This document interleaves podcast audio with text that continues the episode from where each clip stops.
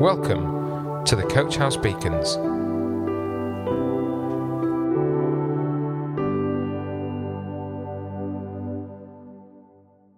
Hello, my name is Stephen, and I'm going to be bringing today's Coach House Beacon, which is called Freedom.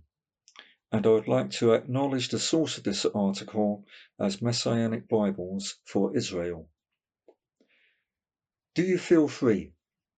If you live in the Western world, you likely have a constitutional inalienable right to freedom. You may have freedom to practice religion, freedom to speak, freedom to travel, and the list goes on. Freedom is what we fight for as nations and as individuals. This heart cry for liberty appears in the motto of Greece, freedom or death, the Uruguay national anthem, liberty, or with glory we die. And it was the call of Patrick Henry in 1775 to give me liberty or give me death that helped to convince the States Convention to send troops to fight in America's Revolutionary War. Millions have indeed died in their fight for liberty. Yet is the freedom they have valiantly fought for and died for the kind of freedom God wants us to live in? We'll explore the answer here. What is freedom? God's essence is embedded in freedom. Living in freedom is vitally important to our Father and Creator. Even though God considered Abraham his friend, he waited until the critical moment in Israel's struggle for freedom to reveal his personal name, Yahweh, to Moses and he told Moses to reveal it to the enslaved Hebrew people. Why? So that in displaying his mighty power against Pharaoh, his name may be proclaimed in all the earth. It's Exodus 9:16. God placed his whole nature, essence, and being in the center of Israel's fight for liberty. But there's more to the story than that. Their liberty came with a purpose. The heart cry of Israel's father was, Let my people go, that they may serve me. Exodus 7:16. Whereas individual liberty is often considered the freedom to do whatever the heart desires, God's freedom is divinely connected to serving Him. Let's first take a look at the kind of freedom much of the world is longing for, and then we'll see what kind of freedom God wants you, friend, to live in. Freedom to serve self. Chofesh is probably one of the favorite words of Israeli children, as it has come to mean free time or holiday. It is also the word for something in a shop or market that is free. The happy sounding Ani Chofeshi literally means I am free like a goldfish who jumps out of its bowl into the vast waterless world. Chofesh is often used in Israel's history to describe a bond servant who had been set free from his service. Early in Israel's freedom, God allowed the people to freely choose to place themselves in the care and provision of fellow Israelites, as they in turn served their providers as bond servants. It is a picture of our free choice to serve God, who provides and cares for us. God limited this period of being a servant, a bond servant, to seven years. When you buy a male Hebrew slave, he shall serve six years, but in the seventh he shall go out a free person, without debt. If he comes in single, he shall go out single. If he comes in married, then his wife shall go out with him.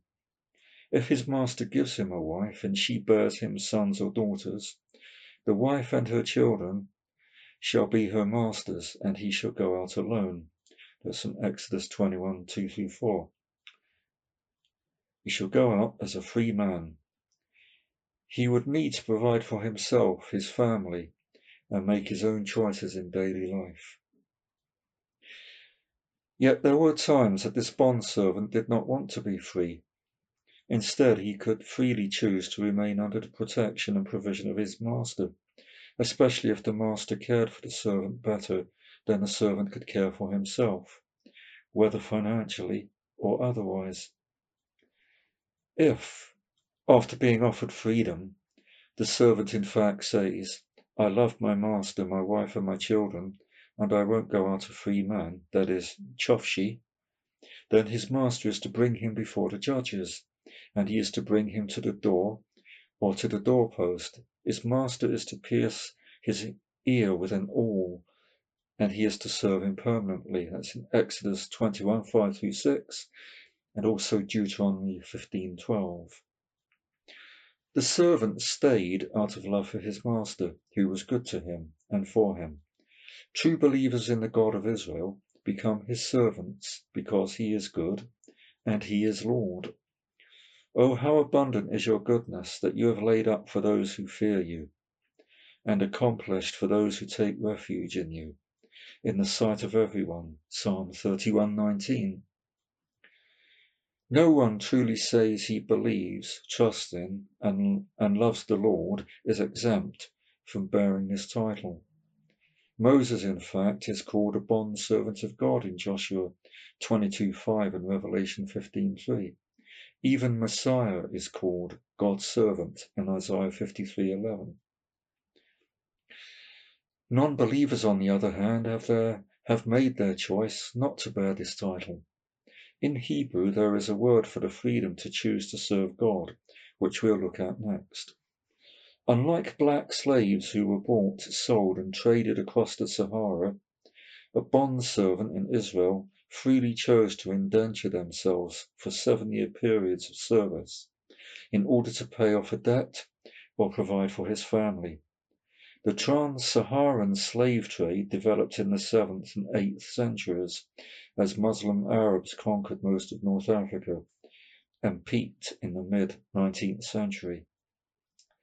Freedom to serve God. In Hebrew, there is a freedom called cherut.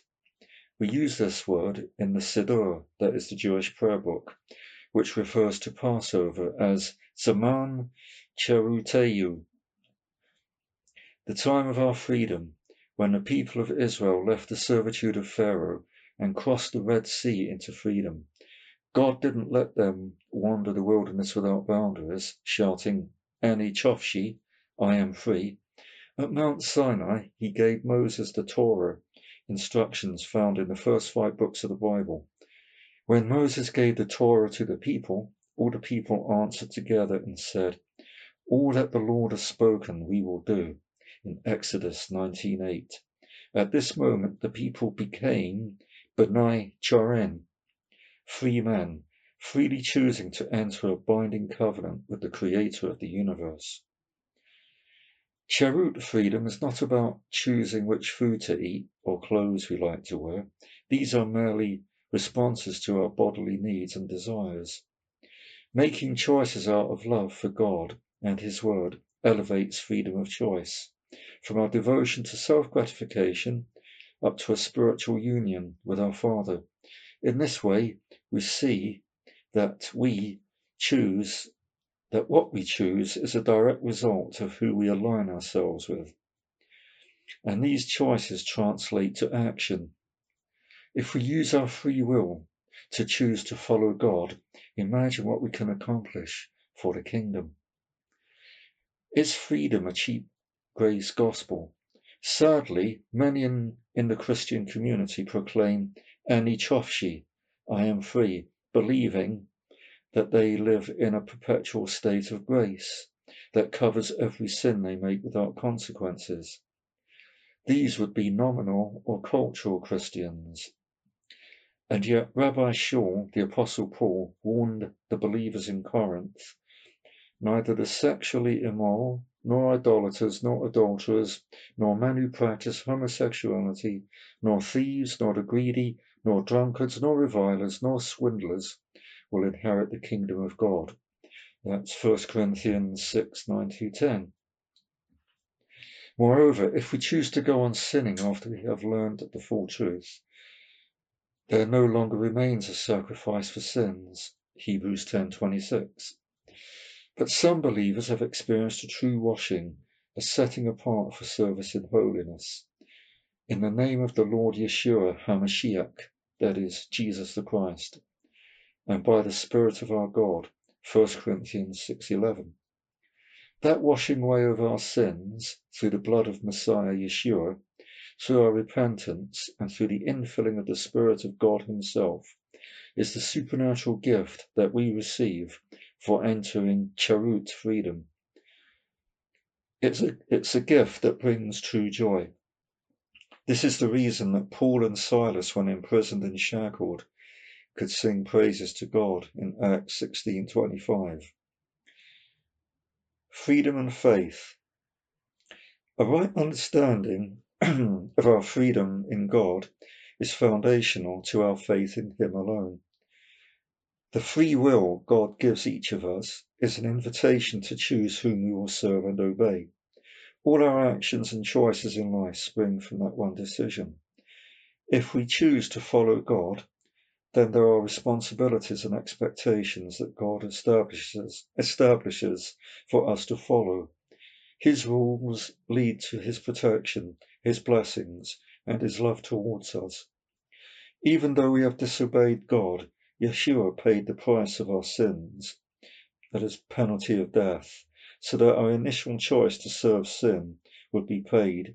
He gave us a, a do-over, the opportunity to make a new choice, to choose to voluntarily submit to God's rule. What will you do with that opportunity? Coach House Beacons, the Coach House Church Daily Devotional. To find out more, join us on Facebook, Instagram, or on our website at www.coachhousechurch.org.